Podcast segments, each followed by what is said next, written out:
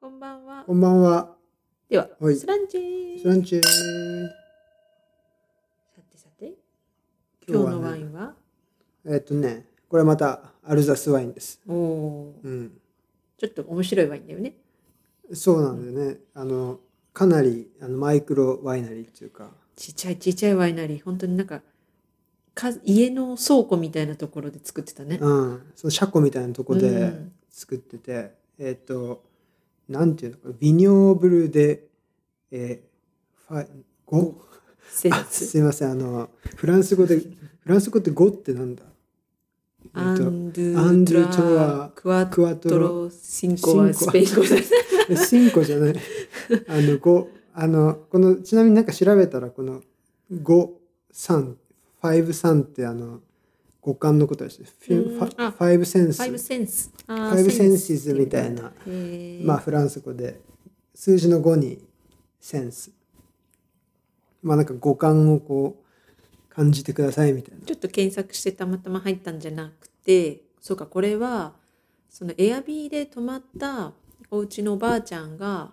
1本だけ置いといてくれてたんだよねうん。そのウェルカムワインみたいな感じでうん。でそれを前日に飲んだら「おこのワイン美味しいね」って言ってうん。 「じゃあせっかくだしワイナリーも行ってみよう」って言ったらむちゃくちゃちっちゃいワイナリーでねうん。でもうだってお店の人に言われたもんね「どうやって見つけたの?」って言ったらうん。ちょっと Airbnb 泊まってて、そのおばあちゃんが、あ、何々さんって言って、あ、そうそうみたいな。もうその人多づて分でおしか。得意さんなんかな。あの人捨てでしか、んあそあのこのもはガレやージに親戚だったのかなうんうんたどり着かないと思うよ。いや、あそこのさ、ちょっと話それるけど、Airbnb めっちゃ良かったよね。エアビーよかったね。あの、本当に大きい、なんか4、3、4階建ての大きい家で、下におじいちゃんとおばあちゃん多分夫婦で住んでて、うん上のフロアをエアビーにしてて、もうさ、部屋が、寝る、寝る部屋が3部屋ぐらいあってね、うん3ベッドルームプラスリビングルームと、うん。ダイニングルームとキッチンと。なんかでっかいなんか木造のロッジみたいなそう。感じでね、おばあちゃん特製のさクグロフあのケーキケーキまで用意してくれあってててさね。フルーそツんもあなってさエアビーなパかンもあってさないよね今までねそう。ワインもボトルで1本置いてくれててさなんかもうほんとむちゃくちゃ良かったねあそこねあと感動したのがあのおばちゃんあのドイツ語を通じたじゃない。アルザスあるあるだけどねもううんすっごい最初フランス語でバーって話されてこれ困ったなと思ったら「英語話せないのよ私」って言うからね「じゃあドイツ語はどうですか?」って言ったら「ドイツ語も喋れればよ」って言われたらもうバーってドイツ語で喋ってくれてうん。ね。あれちょっともうねこれ前も喋ったけどさあのスーパー行った時とかすいませんって言ってあのフランス語喋れないんですって言ったらさ「あーでじゃじゃあドイツ語いける?」ってまず英語より先に聞かれるよね、 あドイツ語ならなんとかって言うそとうめもっうちそのゃ教訓を生かしてそう大体アルザス地方で英語がダメだって思ったらドイツ語いけますかとかうんこの前もさアルザスつい最近も先々週行ったけどさ、うんあの大し大好きなマカロン屋さんがあってアルザスのそこ行くとそこと行った時もね、うんあのフランスがわかんないドイツ語で喋ってもいいですかって「うんもちろん」っつってバーってドイツ語喋ってくれてもちろんって感じだったよねそうもう本当英語が通じないけどドイツ語なら通じるからうんこういう時はドイツ語を勉強してよかったなって思うよね。翔子さんはね僕はあドイツ語勉強ししようって思 うそうだからアルザスであの楽しく旅行するためにやっぱドイツ語必要なんだちょなっと私楽しくだってコミュニケーションしてるでしょそうおでし店ょの人とかと羨ましいもんなんか、ねそう俺なんか英語でさ喋って向こうも英語もね分かんなくて申し訳ないもんなんか俺がドイツ語できればってうん、だ思うわけですよ。ってもうほぼほぼネイティブ並みだもんね皆様あの、うんドイツ語とフランス語特にち本当だょよっねと年配の方は、すごいよね。ままああ、うん若い人も使えるみたいな感じしたけどどね。うなんだろうね若い人は逆にまあ英語を若いっていうか話してくれる気がするあまな、あ確かにフランス語の後は、うんちょっと年齢見た目50代ぐらいより上ぐらいの見た目だとうん、なんかフランス語ダメだったらドイツ語喋ってる、うんくれるイメージあるでどうですでかこのワイあンそうで今飲んでるのがそこのワイナリーのリースリングの2019年なんですけど、非常にフルーティーで華やかですね,、香りがねすごいトロちょピっカとルもでう最初開けてからの香りとちょっともまあう確かにね日にちが経っちゃったからあれだけど5日間ぐらい経ってまあでもに梨っぽい感じとかするけどねアルザスのワインの中でも割とすっきりしてないまあ、割となんかアルザスのリースリングってこういう感じかなと思って結構酸味もうんうんうん強いなしっかりあってなんかちょっとツンとするうんなんか結構だから少しこう唾液結構出る感じなんかうんちょっと酸っぱ酸い、っぱめのね強いじゃ酸ん味があるか酸味がしっかりしててツッとするけどなんかふわっとら、うん、フルーティーさわかがるわかる残残るみたいななんかモーゼルのワインとかもっと甘いじゃん甘みが強めだけどアルザスのワインは甘みはリースリング特に甘みはちょっと控えめだけど、ちょっとフルーティーな甘さがあるよねそうだねフルーティーななんか果実のうんうんかじった時のこうわかります酸よっぱさと甘さバランスみたいな非常に好きです結構それは2019は、で実は今日もう一個用意しててはい同じリースリングの、同じワイナリーのえー2018年のうんやつなんですよね、でこれなんかどうですかちょっとグラスが違うから香りは、多分ちょっとそれもあって違あでうもけど香り全然違うねまず、2018年はさもっとトロピカルな感じじゃないわかるまろやかになるよね少しうん、あとなんかその口に入れた時に感じる甘さも2018の方が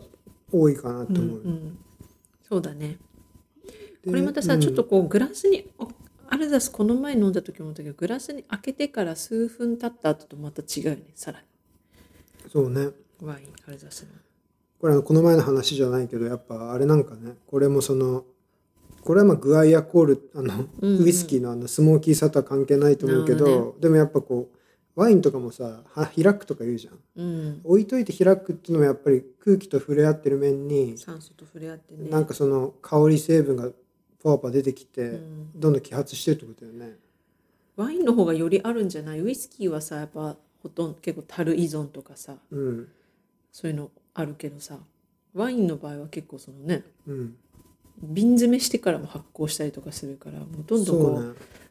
開けたり閉めたりとかさ日にちが経ったりとかするだけでもだいぶ違っちゃうだろうねうんよりうわこれす全然違うね2019と色も違うもんね2018の方がねどあうのですか黄金色っぽい、 2018が、うん、ちょっとこう確かにね2019の方確かがにね透明度が少し、 2018の方がなんかその蜜うんなんか蜜色っていうか、そうだねわかるよ、ゴールド感うん、少しゴールドっぽい、ね、ゴールド感強いよね2019は少しまだ2019はシルバーゴールドぐらい、ううんそうだよねっすらゴールド入ってる感じでこれどちらが好き面で白くすていやどっちごめもんなさい好面白くて、きだけど全然個性が違うから、うん、このさワイナリー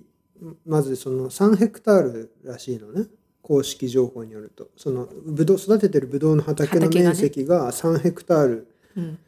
まあ、多分ちっちゃいんだよねだから3ヘクタールしかないってね、だから多分3ヘクタールの土地にしかもリースリングだけじゃなくて、うんうんなんか6種類作ってるからだなその6種類作ってるから、まあ、リースリングそのうちどんぐらいか分かんないけど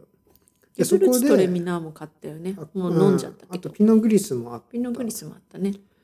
て考えるとさだから同じようなほぼ2019も2018も、まあ、同じキーでなわけじゃん、うん同じメンツで果実が出てきてでこんだけ味違うって不思議じゃないなんか、うんまあ、天気とかいろいろあるんだろうね、うんぶどうのぶどうの出来具合もでやっぱなんかと保存の方法とかも違うあるのかな、うん出どころがあんだけ狭いとやっぱりこうやってばらつき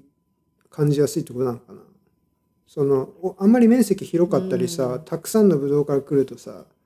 その要するにそいつらの平均取るとさ毎年大体似たような味になりなりそうじゃない多ければ多この辺いはどほうどなんでしょうねでもなんか少ないとさ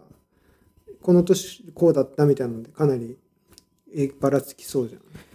ちょっと私あのワイン農家のお友達がいるのでうん、今度聞いてみますよそのあたりいやすげえなんかこれあのあちなみにどっちも8ユーロなんですよこのワインねワインの価あ格値段ね値段がねだからまあ別にどっちが高いとかもなくて、うんうんまあ、どっちも価格8ユーロで今もうオフィシャルサイトで見たらあ8ユーのロワだイナリーさどのブドウの品種も全部8ユーロじゃなかった一律だって3本三本で24みたいな感じで言われた気がするああなんかそうだねさっき今これ見たらね、そうだったよなんかもちろんなんかあのあれもあるんですよあのグランクリューだっけ、うんちょっといい畑だそのここの畑ですっていうところから取ったやつはうんうんそれでまあ20ユーロくらいのやつだけど、うんそのその20ユーロのラインとあとは8ユーロうんうんしかなくてまなるほどあそうだからなんかこれどちらが好きですかいやさっきも言ったけどどっちもどちらかいや選べそうだとね言われただらか、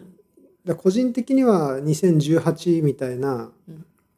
結構華やかでトロピカルなやつ好きだけどでも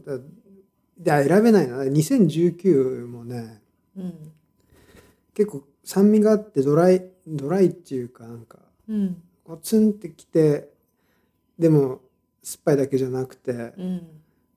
なんだろうなこれはこれで飲み進めたらやめられなくなる感じするし、なるほどなんだろうねまあ食べるものとかにもよるよね多分ね翔子さんは何かありますか好みは私は2018の方がやっぱちょっと好きかなうん前も言ったけどちょっと私オイリーな方うんオイリーな白ワイン好きなので、うん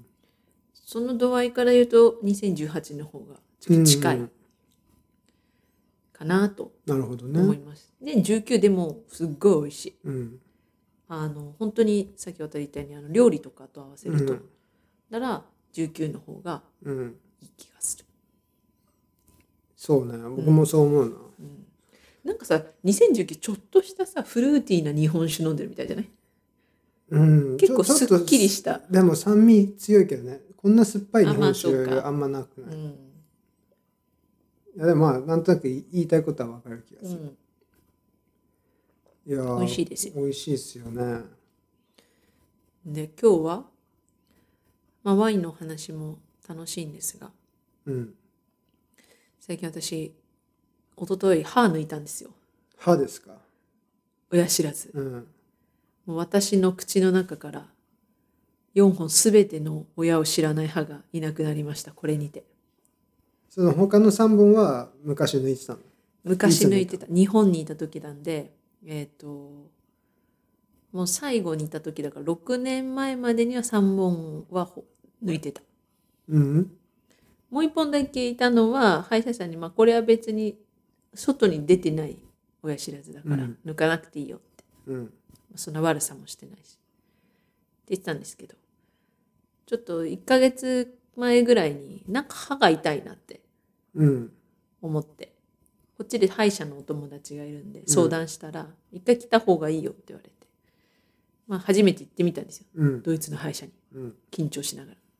その友達仲いい友達は残念ながらその時勤務してなかったからうん友達に見てもらえずめちゃくちゃ緊張しながらどうしようドイツ語分かんなかったらと思って行ったけど、まあ、結果すっごいいい先生たちでうん何言ってるか5割ぐらい分かんなかったけど一応やっぱドイツ語なんですかそこずっとドイツ語でしたね受付からもう先生までねやっぱ翔子がドイツ語喋れるから向こうももう安心してドイツ語喋っちゃうその英語とか全然使う素振りはない感じだっ素振りはないかなたあやっぱそうなんだうんどうなんだろう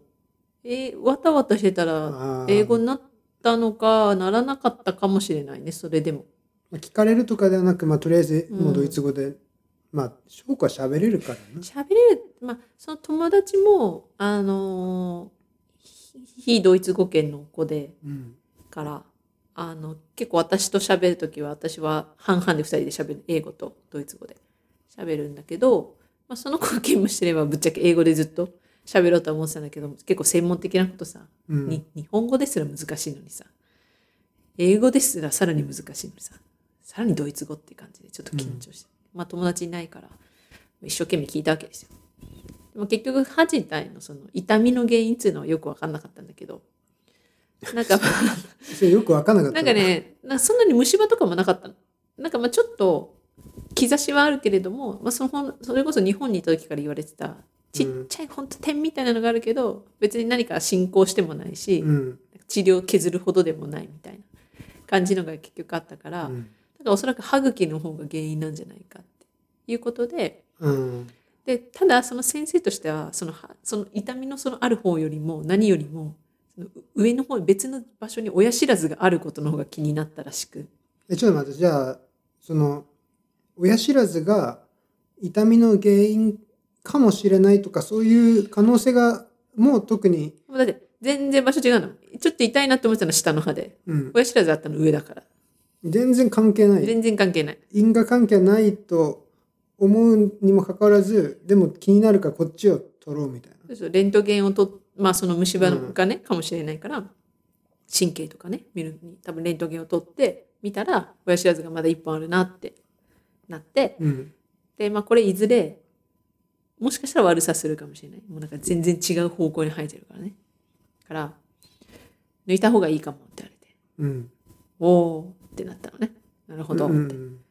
なんとなく何言ってるかいまいちそのだって親知らずなんて言葉すらさあんまりその想定して調べなかった言葉だったから確かに事前にねそこそうそうそ調うそべうないよね虫歯とか調べてたわけよいろいろね痛いまあ痛いぐらいはしゃ分かるかまあなんか言ってたんだけど全然違う話されたからでもいろいろレントゲンで指さしてくれてすっごい丁寧に教えてくれてただ結構そのドイツの病院ってかなり分業を多分してるんだよねその一般の病院と歯医者も含めなのかなそのまあ家庭医ってホームドクターみたいなうんのにまずこうドイツって結構行ってからそこで診断を受けて各専門的なこう病院にこう診断書を持ってうん行くって感じなんだけど歯医者もそのパターンだがあるようでうん私が行ったその友達のが働いてる歯医者さんは残念ながらその親知らず抜いたりとかみたいなことはしない歯医者さんらしく。そこまで大掛かりな手術はうん、しないまあ、言うて手術ってほどじゃないんだけど日本だったら多分一般歯科で全部済ませちゃう範囲うん普通の歯医者さんでやる範囲のあー話なんだけ町どの歯医者さんで普通にやるようなことがそうそうまあ多分分業してるのかはっあてことで診断書をもらってここにもう全部住所とかもらって書類とかもらってでここに持っていけばいいからってうんでその時に言われたのが「これちょっとレントゲン自分のカメラある?」って言われて「写真撮っといて」って言われて「なんで写真撮んだろう?」って最初思ったのねうん記念かなとか、まああとなんかほら結構あるじゃないこうその後のさ参考資料としてとか患者さんが持ってくるとか、のためかなと思ったら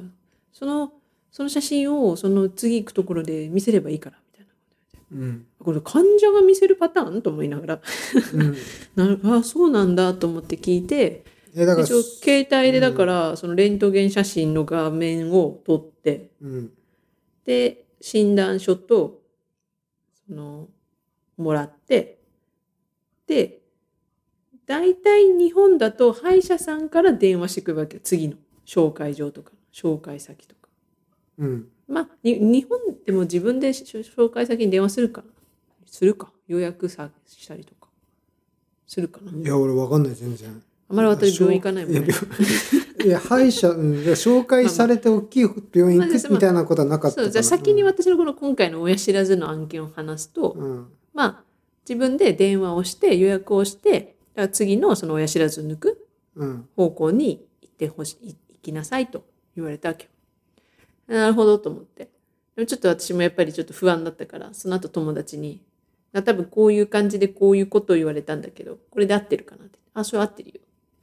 でこういう感じでってことは私が次やるステップとしては次の病院に電話をすればいいんだよねそうそうそうその紹介状を持っていけばいいんだよねみたいな 一個一個確認して、うんそうそうそうってなってで紹介してもらった病院に電話をしたとうん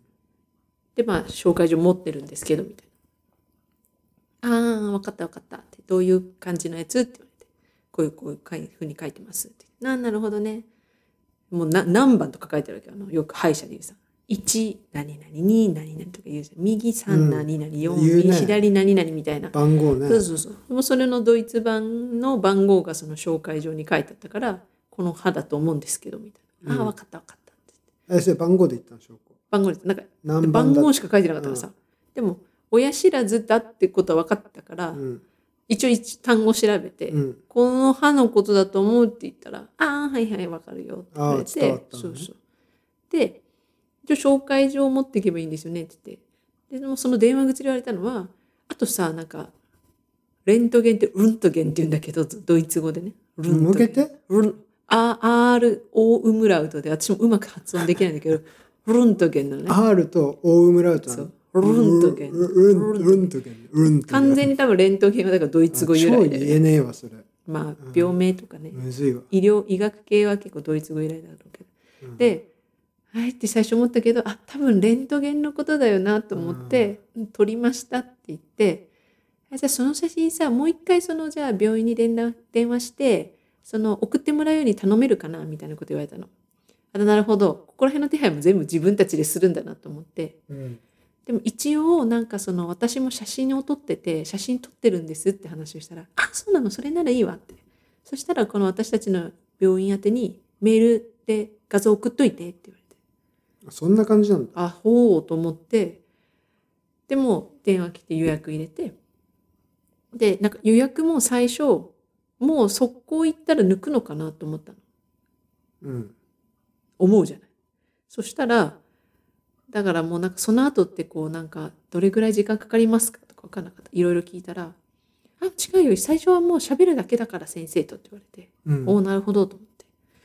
でとりあえず先生と喋るためだけの予約を入れてその電話の後にその自分が携帯で撮った私の歯のレントゲン写真を送ってメールでうん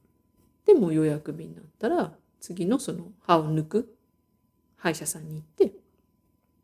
いろいろ話をして「ああこれだね」っつって診断3分ぐらいで次のもうその抜く日の予約うんを取って、一昨日晴れて抜いてきました。なるほどねもう、私ほら、もう親知らず3本で経験済みだから、きっとえちょっことん待なってことする。ちょっと待ってねはい。あの今あの聞いてて思ったのが歯今もう痛くないんですかもともとのあ今、はい流暢に喋ってる。いやそういう術後の痛みとかもじゃなくて最初のあなはた原因ね。もなもともと歯医者に行くことになった理由であるところうのん痛みっていうのはそれがね、不思議なことにないんですよ。なん治っか、治っちゃった。あの、歯医者さんででも一応いろいろ言われたのは、その、なんだっけな、あの、ちょっとガム、そのガムを強くする、そのなんか、ぐちゅぐちゅぐちゅってやるうん、やつを薬局で買うといいよって言われたの、まずね。うんそれは別にその処方箋なしで買える、なんかもんだみみたいなやつ、うん、のちょっと医薬版その歯茎に良いみたいな。かうんうんうんうん買いなさいって言われて、で、これがいいよって、私が聞いたの。そういえば、親知らずの話ばっかされたからね、最初の歯医者さんで。うんこの痛いのはどうしたらいいのかなってなってあそれなら多分歯茎のあれだからってなってその医薬品を紹介されてで薬局で買ってしばらく試したのねうんあとはなんか歯磨きとかもその歯を磨くのを食後じゃなくて食前に必ずしなさいとうん言われてそうした方がその後での細菌とかの問題だと思うんだよね、確かそういうふうに言ってたから、うん聞き取れてるかなんね不安だけそど、れ俺もね昔試して合点みたいなやつで見た気がすうる、んあそうれうんそうなんか言われてそれを実践してたら消えたあもう痛み消えた、うんさすがすげえと思ってうん、だからまあ本当虫歯とかではなかったんだけどそれも一般的な歯科医がしそうなアドバイスに従ったら消えたんだ、もう消え たでもよかったよいやでだもってささ結構悩んでたから1ヶ月ぐらい歯痛悩いんっでて、てね本当いろいろ試しててもう本当にもうなんつうのし歯石とかさ自分でできる限りのなんか可能性あることとか綺麗に頑張ってやってたけど痛かったから意を決していったら、うんまさか親知らずの方を気にされたからいやなんか分かる俺もさ俺もっていうか全然違うけどうん多分先月あたりなんか歯痛くてねなんかずっと痛かったのなんかうんうんなんとなく前歯のあたりが、だけど今ないも んね消えたもんなんかさなん結構も多分歯とかってさこう寝てる間に歯食いしばってたりとかさストレスがあったりとかさなんかストレスでさ歯痛くなるって言うよ結構なんか多分関係するんだろうね、ねうん、俺だから今ないもん歯ないよね痛痛みないもん、不思議なのようん、だから虫歯で痛いのってほんとまた違う痛みなんだもうなんか最近虫歯ないからさ忘れちゃってるからまあでもよかっただから虫歯あったらさ、まあそうそうそうで、まあ、親知らず抜いたのよ一昨日ねまず治療もさ日本と同じような感じで麻酔パッパって打ってこうガキッとちょっとじゃあ質問していい、はいその手術のほ話に行く前にさ、その歯医者って俺日本でしか行ったことないからさ、うんうんその歯医者行くと、うんまあ、すっげえリクライニングするまず椅子に座るじゃあなほどん。ねはいはい、ねでその上にさ天使の輪っかみたいな照明とかこうついはていてはいさ、はいはいで右なんかあれで手しょ先生が引っ張ってくあそうそう先生がガチョンって引っ張ってくるやつね、ちなみに先生の頭には CD みたいについててあそれはねないなそれそんなえなんかそ最れ近そんなヘアバンドい 先生 やいやえいるいるでしょいちょっと待って待って日本でも最近見てないえ見てないのそうなそのんな先生ヘアバンドみたいなのにいないと思うな CD わかるのよ逆側みたいなのがピこっち向いてなんかこてう反射して見えるやつそうそうそう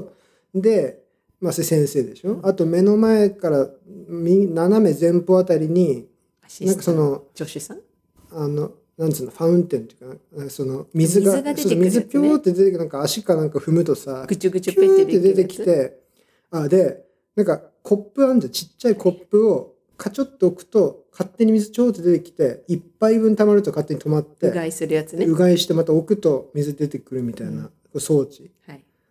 とか、ああのさ例えば例えばねあと口の中見るためのさちょっとあの鏡みたいなのあんじゃん、うんちっちゃい先生が持つでああいうのがいっぱい立てかけられてるはいペン立てみたいなやつとかさ、あの辺のこう雰囲気っていうのはなるほどドイツの歯医者はどうなんですかそこら辺を聞きたいわけですめねちゃ聞きたいまずねあのライトはあるあの先生が引っ張あってくるリングのライそうトそうああるんガーだって、こううん、あれは同じだったでリクライニングも一緒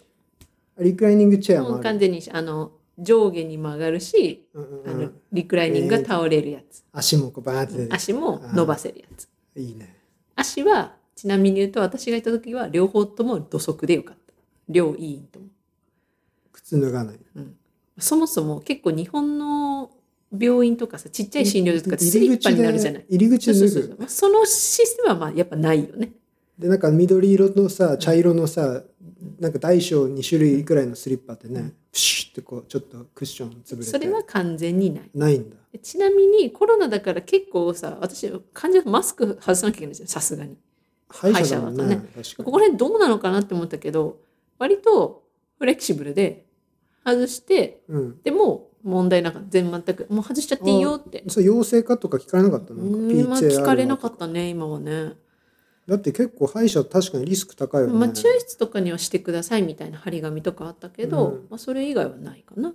えー、そうなんだねでじゃあ話を戻すと先生のまず頭の CD はなかったね。 CD ないんだでも私的な記憶で言うと日本にいた時からもしている先生いなかったと嘘だいついつそれ記憶えもうずっと前からいないと思う中学生ぐらいから私ずっとあの住んでる地域の先生のとこ行ってたけどうん中学から、いないですそれあの地域差じゃないよ。 いやわかんない僕の住んでじゃある地域でとりあえずじゃあドイツの先生はしてなあかっ。したてなかったそっかでまあ器具は基本多分一緒だと思うなんかバーって並べられてあーそうてあのこの本当に患者さんとか先生のある周りのスペースは本当に日本に似ててへえほぼほぼもう何一緒なんもだだから逆に安心感はあったなんかあまりにも違ったら緊張するかなと思ったけど、全然一緒、えー、分かったあの歯の模型はなんかすげえ歯の模型とかもあっったよ歯むき出しあるあるある、えーなんあかるんだ虫歯のやつとかなんかあるしあとねこれはちょっと違うなって思ったの結構ね個室になってたどこも。あ個室か歯医者さんって結構さ横に並んでるじゃないみんななんか患者さんが、そうなんかさ四人仕切りぐらいそうそう仕切りだけあってねそうそうそうそう隣のでも大体さ隣にベッドが隣の患者今そうウィーンってやってベッドとてか椅子が並んでる感じじゃん、ドリルの音聞こえてきてうんる隣から、ねでもね2つとも行った2つともの歯医者さんの個個室だったなんか個室のさとかなんか歯医者だけじゃなくて病院も個室多くないのだからなんか面白かったのがその例えばさレントゲンとかさ結構その日本の歯医者さんだとレントゲン室で別の部屋で見たりとかうん話したりとかだったのがうん確かに個室だからもうそこの部屋で1個ぜ全部で完結してたかあレントゲンもら取レれンるトのゲンもそこで取れたしリクライニングもあったしそこで全部先生が話もしてくれたしみたいな感じでへえなんかだからまあなんかプライバシー感はあったねすごくその証拠対応してる間はもう先生ずっとつきっきりでいる感ほじぼほぼいたぼアシスタントの人も日本みたくいるしあのなんか趣向ってこうさ空気を送ってくれたりとかさ、うんあ例えば唾液が溜まってたりしたら回収してくれるやつとかも一緒だったし僕そのい小学校の時よく歯医者行ってたんですけどそこだとやっぱ中条先生僕以外にも大量にねあの患者た同時に見てて中条先生。うん僕歯磨いてる間は隣でビーンってやっててうんうんはどれ歯磨き終わったって言ったうんらうん来て、うんこっちでこうやってみたいな、多分ねでもあの日本よりもその歯医者さんうん、ドクターが多いと思う一つの医院に結構日本の歯医者さんってさ先生一人とかさおあるじゃない本当そのうん先生が、アシスタントの人が34人いうんて席取ってくれたりやってる間に一人の患者さん先生が見ててでその先生がまた次の患者さん動いてみたいな同時進行そんなイメージだったでも、あのー私が行ったところは1個目のところは歯医者さん多分3人くらいうんいて2個目のところも2人いた感じへえだね2人かもしくは3人いたと思うそれ一応なんアシスタントのか人もいっぱいこうボス一人にちょっとやっぱ若手社員医者、多分そうなんじゃないかいるみなたいなまあ、その感じオーナうんー、先生がひいてみたいうんなで一番気になるあれですねうがいのシステムねあうがんシステあムれは残念ながらなかったどうすんのじゃあうがいいはなしだったねええだから私はさあの親知らずにいたけど血だまりの口の中のまんまどうすんのなんかあんま出汁も入れたりとかはさ一緒だからいさや脱その脂麺です吸収力そのま限まだ界あるじゃん飲み込むのじゃんそのままえだっただからあんまうがいするあのさ分かるあのちっちゃいコップを置いただけで重みでさおわかるでしょ水がジョボンってなるやつね、なかったねないんだうがいとかしないんだどうなんだろうねぐじゅぐじゅペってしないのうがいってやっぱり文化なんじゃない日いや本まのまあもちろんそのガラガラペはしないじゃんうん歯医者でその喉をねぐ潤ちゅすぐちゅ必要ペンぐらいなでしょいぐちゅぐちゅし分からないしたくないなんかでも私イギリスでもさスコットランド行った時もさ一回行ったじゃない言ったね歯医者うん歯医者もうだから病院行きまくりだよねいやせっかくだから行った方がいいっすよねえうんあの時もうなかったねイギリスの時なかったっけないぐちゅぐちゅペンなかったそうんえじゃあ待ってよそのそっかまあそっかなんかやってる間はむちゃくちゃ唾とかむっちゃ吸ってくるバキュームみたいな管です吸われるまでちょっとほっぺたむちょっとほっぺた吸ってますみたいなやつあるじゃんなんかキュなんーキかューって言ってあと結構あれじゃないこう薬とかさあとこうう型取ったりとかするとき日本はさその型取ったそのなんつうの型うんの粉とかが石膏とかが残ってたりするときにこううん洗って取ったりするじゃない、あ矯正とかああいうやつそうそう、なんかまあねなんか矯正までいかなくてもうんあさ銀歯とか普のやつ通かにそうそうそうそうとか詰め物とかねうんだからそういうのしてないからスコットランドの時もうんドイツの時もねだからまあもしかしたらそのタイミングあるかもしれないね口の中をゆすぐあーでもいや、ま、なんかとりあえずさ歯医者ってついたらなんか赤チンつけて歯磨かまさあれだるから治療によるでしょそれはあ100%そうじゃないのか多分うんそっかでも歯磨かないのかなじゃあでもだってだって日本にいた時だって一回もうぐちゅぐちゅしない瞬間だってやっぱあったよ、ああったうんだ、ん、うーん、それ多分なんか薬つけたとかさ何かによるんじゃないそっかのここ口の中一回リフレッシュしなきゃいけない何かがあればなるやほどるだねろうけどまあただあのシステム自体なかったねまああのシステムないってことはほぼほぼぐじゅぐじゅペッしないんだろうねかまあ部屋にあるそこの洗面台とかでやるとかじゃないあ行ってくださいってうねん別になんかフラフラするものでもないし、そねっかそっかかなと思ったへえまあ歯医者さんそうだねスコットランドとドイツでの違いは、まあ、ふた私と2つともあのーパブリックの保険に入ってるんですけど今もスコットランド時代もうん。なので基本的にその医療行為は無料うんスコットランドもドイツも無料なんだけれども、歯医者もはちょっと違って、えースコットランド、まあ、イギリスなのかな歯医者は少しやっぱお金がかかる一般医療とちょっと違って、うん歯科はお金が残念ながら少しかかってでどれぐらいかかんだろうってちょっとかなりビビってたんだけれども、まあ、レントゲンも、えっと10ユーロぐらいだったかなイギリス。うん。うん、かかるよって言われたのとあとそのちょっと歯のチェックをするのに10ユーロじゃないね10ポンドで、えーチェックも5ポンドぐらいかなだからうん歯のチェックと診察とレントゲンというので多分15ポンドぐらいうんスコットランドの時は取られた、で今回ドイツはゼロだね完全にゼロ、レントゲン代もなし診察代とかもなしうん。例えば親知らず抜いたけどもなしうん。一切を受付には来たよって言って保険証出してうん。座って治療受けてじゃあねーってで、終わり終わりなんかさ、あの、歯医者は、なんか無料じゃないかもよみたいなこと聞いてたから、これ、いくらかかるのかなって思ってたけどね。なんかさ、何が金かかって何が無料なのかよくわかんないよね。わかんない無料って突い然うか、カバさーされる何のか。ヶ月後かとかに請求書来るかもしれないだからもしいやいや、来ないだろ、ももし来たらもし来たらまたお伝えしますあのこれに関してはね なんか僕それ前気になってさその自分たちが入ってる保険のさあのウェブサイト行っても、うんなんか何カバーされるのかとかなんかいまいち分かりづらいんだよねなんかまあドイツ語だからかもしれないけどまあ、ただあとち一個違いはスコットランドは薬、あの処方箋もらって買う薬もはただなのよそこまでインクルードしてる、そうだよねスコットランドは、うんその自分が薬局とかに行って買う時はもちろんお金かかっちゃうけど診断書をもらった上で買うお薬っていうのもただうんだったんだけどドイツはお薬はお金は結局かかっちゃって診断書もらったとしても薬代だけはかかるから結果トータルすると変わんないかなって気がするうんあの逆に言えばスコットランドだと全く薬さえもらわなかったら0円その診察だけしスてコットランドは薬ももらそうだそうごめんあと歯の治療以外の診察を受けて薬をもらったとしても0円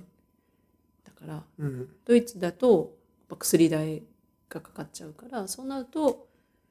ちょっとドイツの方がお金かかってるかもしれないうん、医療費は。確かにね結局薬局で薬買う分でね払うからまあ日本だってでも日本はどっちも払うか診そうね察で払って、でお薬も払うもんねうんまあ払うっていうかその負担がねどっちも3割でうん、は払うよねあとやっぱ健康保険の値段考えるとやっぱスコットランドが安いんじゃないかな月々のドイツで払うのとトータルすそるとのそうだからスコットランドいる時はさうちらのそのビザを更新する時に、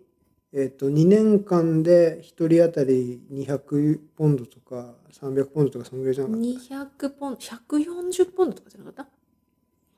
私たち当時ね、2016年とか2018年と200だった気ですけどね200かなうんでも本当さ例えば2年間ビザがあったら2年間で200ポンドで終わったんだよね安いよね今そうそう考えたら安いのなんでその安いんだろうすごい安いでも半年でも200ポンドだったけどねまあ同じなんでそれはちょっとそのそこはビザ謎の謎なんだけうど、とにかくビザを更新このビザを更新する人はそうそう更200ポン新ドす払えっるていう人は期限まで200ポンド払えば終わりまあねあの国はその安いけどそのおかげでさ NHA NIH かその NHS NHS かうんで働いてる人たちの待遇がねちょっとかあの悪くて待遇も労働環境がすごいあるしあとその大変だよね病院数が少ないね。なる人もそううめ少ちゃなくいじちゃんゃあのドイツはやっぱ至る所にあるから、うんその家庭医、ホームドクターがうん歯医者も一般病院も含うめね、んもうスコットランドはさ本当地域に1個うんでそこにみんなが来るじゃない集中して。だからでかつ見れるその内容も限られてる診療内容も、うんだから何かあったら本当死ぬだろうなってぐらいね、だって次の隣町まで30分かかったわけじゃん私たち車でさそうね30分搬送時間かかったら多分死んでるでまあだかああっらたいやもちろんそのそのためにというかあのプライベートの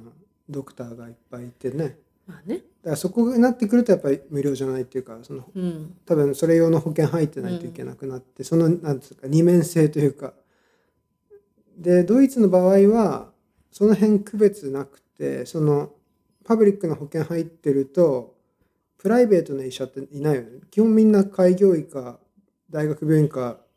関わらず、そパうだねブリックの保険で単適用純さにプれラるイのベはー、ト保険だとその適用される範囲が広いってだけであってかカバーされうるん、治療とかがでしょあの行く病院は一緒だね、一緒だよね、うん、だからイギリスみたいに NHS じゃなきゃダメとかそういう話じゃないよね、うんドイツはね。うんまあどっちもどっちじゃないだからけん割と健康だろう若者うんとかだったらイギリスの方がお得だと思うやっぱ保険料安いからねうん病院にあんまり行かないんだったらそのかかるあんまいい意味ないしねうん月々の払ってる額的に考えたらやっぱまあ、月々払ってる額考ドえるイツとの方がちょっともったいないそう感だじねはしてドきイちゃうツね。はまあその病気になったら安心だけど、うん基本的に確率論的には掛け捨てになってることの方が多いかな。そうね。ただまあ、うーんと、登録も、まあ、登録も両国めんどくさいっちゃめんどくさいかな。そのやっぱホームドクター、スコットランドも登録必要だし、こっちは、まあ、かかるときに行った先でもう登録しちゃうっていうか、まあ、そこで初めてです、新規ですって言ったらもうそこが基本、多分ホームドクターにうん、なる、ドイツは。ホームドクターはそ今言ったけどもうどこでもいいんだよ結局。いど行こけでばもいいんだと登思う。録なでんきかる。一般内科にまず、そのうんホームドクターって歌ってるところ、うんハウスアルツって歌ってるところに多分まず行って、新規なんですって言って、こういう病症状でって言って受けて、たらもう、多分もうそこがハウスアルツになる。それってさあの移住してきて初めて病気になったタイミングで行くべきなのかそれともまず病気とかになる前の健康な状態の時に一回行っといてあなんか挨拶行っとくべきなのかなんかどうなのね、私もよく分かってなくて、初めて結局必要な、あの、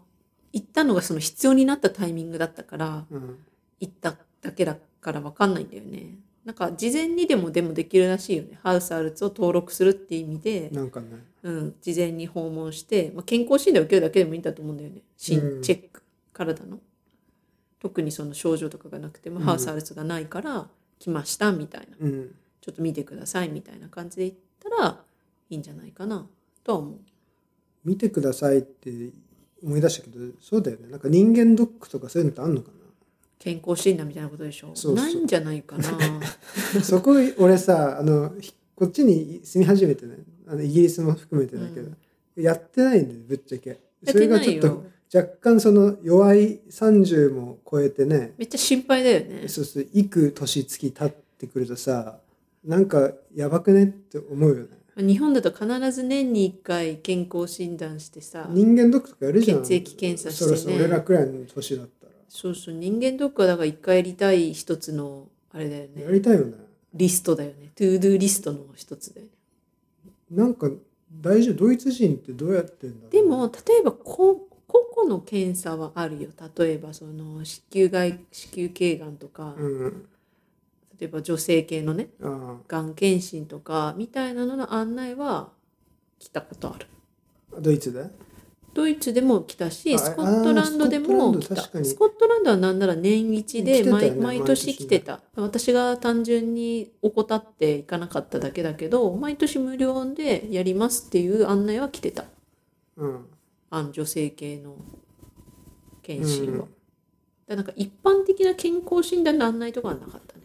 例えば私とかなんて地元のレストランにずっといたけどそれは別に何もなかったあと例えば職場と職場とか大学とかだとさなんか毎年なんか大学だと毎年健康診断あったうん気がするね、大日本だとね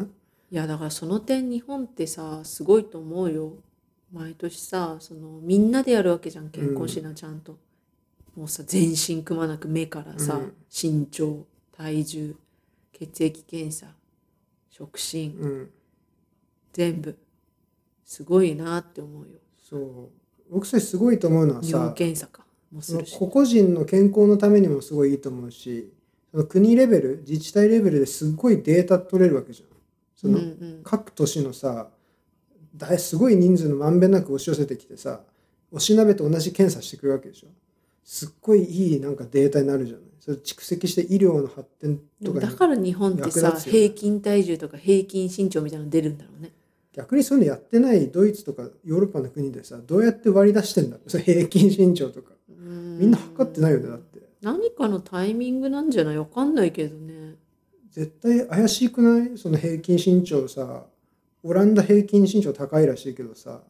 本当に測ってんのかなあの人たち見た目で彼らって見たで目かいっていうのわかるいかやら見た目でかいけどね確かに見た目いでやでかいとか肥満そうだなとかもわかるからねまあ。確にさいや、そうだね。見りゃわかるまあでもさ身長はちゃんと内部尿検査とかさ血液検査とか内部見なきゃわかんないものもいっぱいあるからねうん。レントゲンとか取ってくれるじゃんあと例えそうだよばね。心電図取ってくれたりとかする時もあるしさ、そこら辺はすごいなって思うよね私だって心電図取ったから子供の頃不整脈とかありますねみたいなとか見つかんだああいうのがなかったらさ、うんなんか多分ぼんやり過ごしてることだろうしね、うんそれってさ、心電図取ってるた時に、たまたま不整脈になったから、運よく見つかったの。多分そうだと思うそうそうそう、んじゃなかったら見過ごされちゃうよね。うん、普段出るわけじゃないからね、逆に良かったね。なんかう、ん、そのタイミング出てくれて。とか普段結構やっぱ見てくれる分気づいてくれるよねやっぱね毎年の変化を、血液型とかも知らない人やっぱ多いからねヨーロッパうん。の方がね国とかなんかさ、日本は長寿の国だとか言ってさ、その秘訣は、なんか、海藻と和食だとか言ってるけどさ、いや、健康診断じゃない 年に一度健康診断してるかどうかなんじゃない意識は高いと思うよ多分そのただただやみくもに例えばジムに行ってトレーニングするとかじゃやっぱないのちゃんとその健康チェックをそのいや、チェックしてるっていうのねがやっぱ大きいんじゃない、しかも意識高い人だけじゃなくて、低い人もさ、みんなおしなべてやらされるわけじゃん。あとこれがいいいよねいのか悪いのか分かんないけどやっぱ病院に行きやすいからね最悪予約なくてもさ駆け込んだりとかさあ、日本が。日本はさできるからねやっぱこっちってさ容赦なく予約ないと本当に2週間後とかさ3週間後とかさはたまた本当うん1ヶ月後みたいな時とかあるから、まあ、そそうなってくるともうねやる気そがれる。やる気もそがれるし見す見過ごされてるかれてる病気とかもきっとあるだろうしね。まあそこはどうなんだろう。なんか、結局そのおかげで、なんか本当に休館の人を受け入れる体制は常にあそうっそて、うそだうから病院が予約してない人はいないから、あと医療関係者のやっぱ Q- QOL とそうそうしてそう。も守られてる働とき思手うよの QOL もうん守られるし、なんだろう、医療がやたら混んでるっていうことによって、うんなんかそ待のたされるとかね迫してることうもん比較的ないだろうし、で本当に今必要な時はちゃんと休館で見てくれる大切にあるじゃん。でも私一回さそのスコットランド時代に救急に行ったことがあるのねうん。ちょっと怪我した時に行ったら4時間待たされたよ救急救急なのにと思っそれて行ったらあこいつ大丈夫だなと思われたんじゃない？いやさすがにそれはないと思うだってさ目の前に座ってる人なんてうん血だらけ でマジでさマジでで自分で包帯巻いてたわけ体体中をえ自分でこう、ま、待ちながもうらんか下手くそなそ待合の室で。多分家でとりあえずある布とか巻いてきたんだよねとかちょっと折れてるわけだから指とかも、うわ大怪我じゃん。そうそう大怪我でもずっと待ってるわけ私より先にね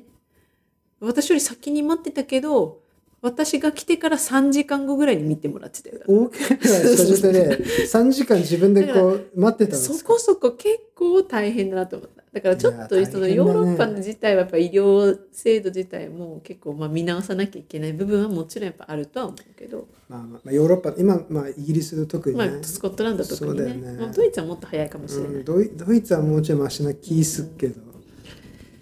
そうなんですよ、うんだからまあそこら辺も、まあ、日本は割とまあそこそここうさすがにねうんまあ、血だらけで包帯巻いて3時間病院に待ってる人はあんま話聞かないですよね、スコットランドと比べるとダントツやっぱうん病院の数も多いしうんスタッフの数も多いと思うしねドイツと比べるとまあちょっとわかんない結構田舎私たち住んでる今コンスタンツ田舎にしてはやっぱ多いなとも思うけどね診療所とかうん人口比にしたらそうだいよっぱいあねるまなあって思う結から構その各、なんだろう各町っていうかなんていうんだろうね各住宅街にうん必ずなんかあるよねうんあるうんあのもうある本当にあるうんちっちゃいのから大きいのまでもうポロポロポロポロポロってあるからなんかこの家表札でけえなと思ったらさ「ドクターなんとか」って書いてあってうんそうねそうそうそうあここもあ病院なんだみたいな、だからまあそういった意味での親しみやすさはあると思うう生んきやすさはね、ドイツはねまあそんな感じですよ私はい意外に各国こういろいろ病院だの歯医者だの行ってうん毎回緊張はしてるけど、まあ、やっぱいなんつうんだろう経験値としてはいいなって、ねうん、それやっぱ翔子さん言ってくれるからさ、うんあよかったなっていや保険払っててよかったなってやっぱ思うしね、う んまあ、でもこの3カ国共通しているのは皆さん優しいですよ本当にあうのんスタッフの人たち受付の人から含めあとちなみにやっぱあと結構英語多分通じるよね割とみんな英語そうのーんもちろんさドイツ語でね喋れるのは喋ると思うけどもしだってガチでちょっと引っ越してきたばっかりで英語しか無理ですってなったら多分とは思ういけけど、そうね、いけるよね。まあちなみに言うと私ドイツでその診療所行った時は受付は完全にドイツ語だったけど先生が先生先生が呼びに、に来てくれてこっちおいでって来た時はもう一発目から「ウェルカム」って言われてうん、英語で来たから、うんでずーっと英語で話されてて、まあ、その先生結構英語のなんか、うんイギリスに留学ずっと行ってたとかう、んなんだか奥さんがイギリス人でだからとかって言ってたけど、うんからまあ外国人の顔見たらパッと英語に切り替えてくれたのかうなんとも思うけど、まあ微妙なところだよね。まあなんか外国人と見るやいなやドイツってさ結構その東洋人も多いじゃないベトナミうんベトナム系の人とかさ、うん東洋人じゃないアジア人ね。まあまあ東洋では東洋では東洋じゃ東洋じゃアジア圏の人ね。からもう普通にもうドイツ語がまあ多い気はするけどね。スパパって。まあもちろんさっき言ったようにそいやまのあだからそういう意味では見た目で差別はされないというか、うんその基本アジア系の見た目でもあのドイツ語で対応されるっていうのは、うんまあ、ある意味インクルーシブな感じはするけど、ただなんかちょっとガチでドイツ語で来られるとねうん。まあでも私が思うに、まあ、それぐらいのドイツ語はやっぱ身につけといた方がいいんじゃないかなそうっですよて、ねごめんね渡るにね、うん、あれだけど やった方がいいんじゃないかなとは思うけど、うん、いやそれは同意ベーシックなぐらいはそうそうそうもちろんその医療系の専門用語ぐらいになってきて分からなかったら英語で切り替えて「うんごめんなさい」って今の単語って英語だとこういうのとかっていうのはそううん、いいかなと思うけどっいていう感じかな。わるわるううんんいやそのさ今からドイツに研究で行きたいとかなんか仕事行きたいという人がこれ聞いて急にねちょっと、ビビんないなんかまあ多分ね英語でもいけるよって一応言っとかないと、うんこれ英語できなきゃ病院積むんじゃないかと思われたらそれは違うなっていうなるほどね一応積みはしないと思うんだよね地域にでもよると思うやっぱりあのそのもうそのなんつうんだろう非英語圏に行くんだったらちょっと覚悟はしといた方がいいとは思うまあねあんまり私あはのその安易に英語でいけるよってとは言わないとはそれはね、だそうだねだって辛いもんそれをそう思ってきて全然通じなかったら、うんやっぱやばいなって思うぐらいなら、ちょっと覚悟やばしそうだてなって思うドイツとかを選ぶのが一番いいんじゃないかなとは思うやっぱりあらいや、なそんだれかはそうだ。なんだか厳しい意見になっちゃったいや、それ はね、それは同意する。でもそれは私も苦労したから私だと本当にゼロドイツ語でドイツ来たから、うん、ドイツ語なんて勉強したくないっつってスコットランド時代うん。もう決まって決まってたのにでもやっぱり大変だったからやっぱねそこは覚悟して、まあ、来たらまあちょっとはやれた方が楽しいしさっきアルザスの話じゃないけど楽しいしやっぱりリスペクトも含めね、うん相手へのそれはそうなんだよね。でやっぱりそのドイツ来て特に思うけどその英語を全然使わずに来た人って日本人も多いと思うけど、うん多いのやっぱりうんいろんな国から来てるから、人が。だからやっぱりそういう人たちドイツ人じゃない人たちと喋る時にもやっぱりドイツ語はあった方がいいと思いやそうなんだよね、うんその結局ドイツにあるインターナショナルなコミュニティのう。うん共通言語って何になるかっていうとドイツ語なんだよね、うん結局英語がみんな第二外国語であるわけでうん必ずしもなくて、第二外国語がドイツ語だっていう人が結構やっぱいるじゃない、そうだね。で特にそ例えばアルザスもそうだし、うんでドイツに集まってくる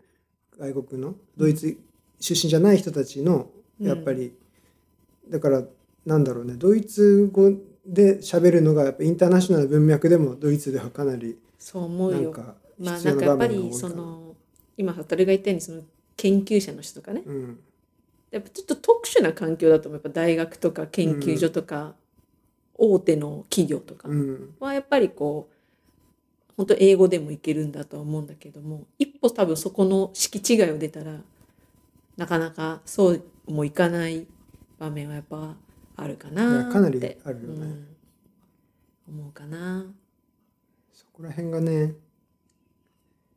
いやちょっともうそんな感じですねちょっと長くなっちゃった編集じゃあ頑張ってくださいいやもうこれ編集しないっすなんか最後のだから話が取り留めもなくなってしまいましたか、まあいいんじゃないですからはいはいすいませんじゃあそんなことで、はいはいではじゃあまたまたスランチェースランチェー